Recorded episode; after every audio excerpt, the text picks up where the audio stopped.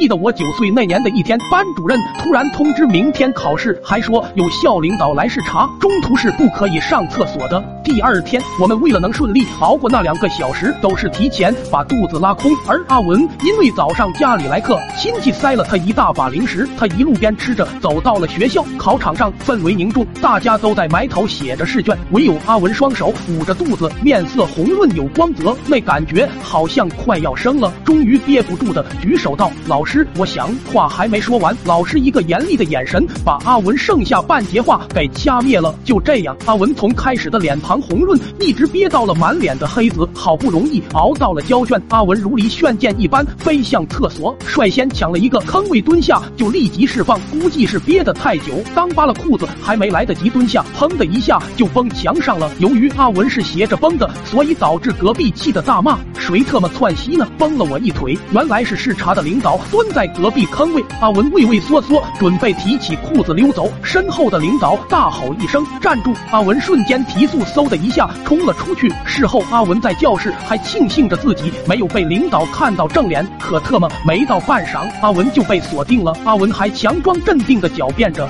那啥，你认错人了，我也想认错。就你这个年纪留的这个发型，全国都找不出几个来。”阿文顿时语塞。于是校长要求阿文赔领导的裤子，因为裤子是领导从刚果西斯亚维斯家进口的，价格十分昂贵。阿文没钱，但这事又不敢让爸妈知道。于是阿文一咬牙，叫领导跟自己回家，说拿东西抵押。领导爽快的答应了。到了家，阿文牵出了家里的母牛，带着哭腔着说：“我是孤儿，这是俺家的传家牛，现在把它抵押给你。”说完，阿文也是不停的卖着惨，企图唤醒领导的怜悯之心。但哪知领导上去牵着就往出走，阿文当即就懵了。领导前脚牵着母牛刚走，阿文后脚就火速赶到村长家，大哭着说：“叔啊，俺家牛被人抢了，那人往村口走了。”村长一听，这还得了，召集了人手，拿着家伙就冲了出去。此时的阿文老爹也是刚干完农活往家走，离着老远就认出了自家的牛，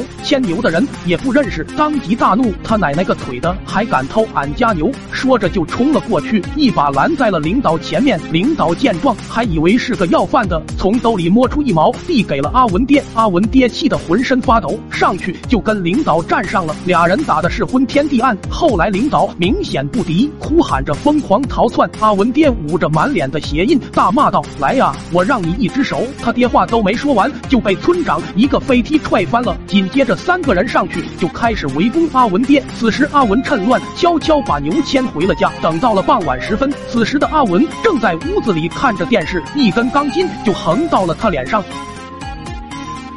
这位大叔，你找谁呀？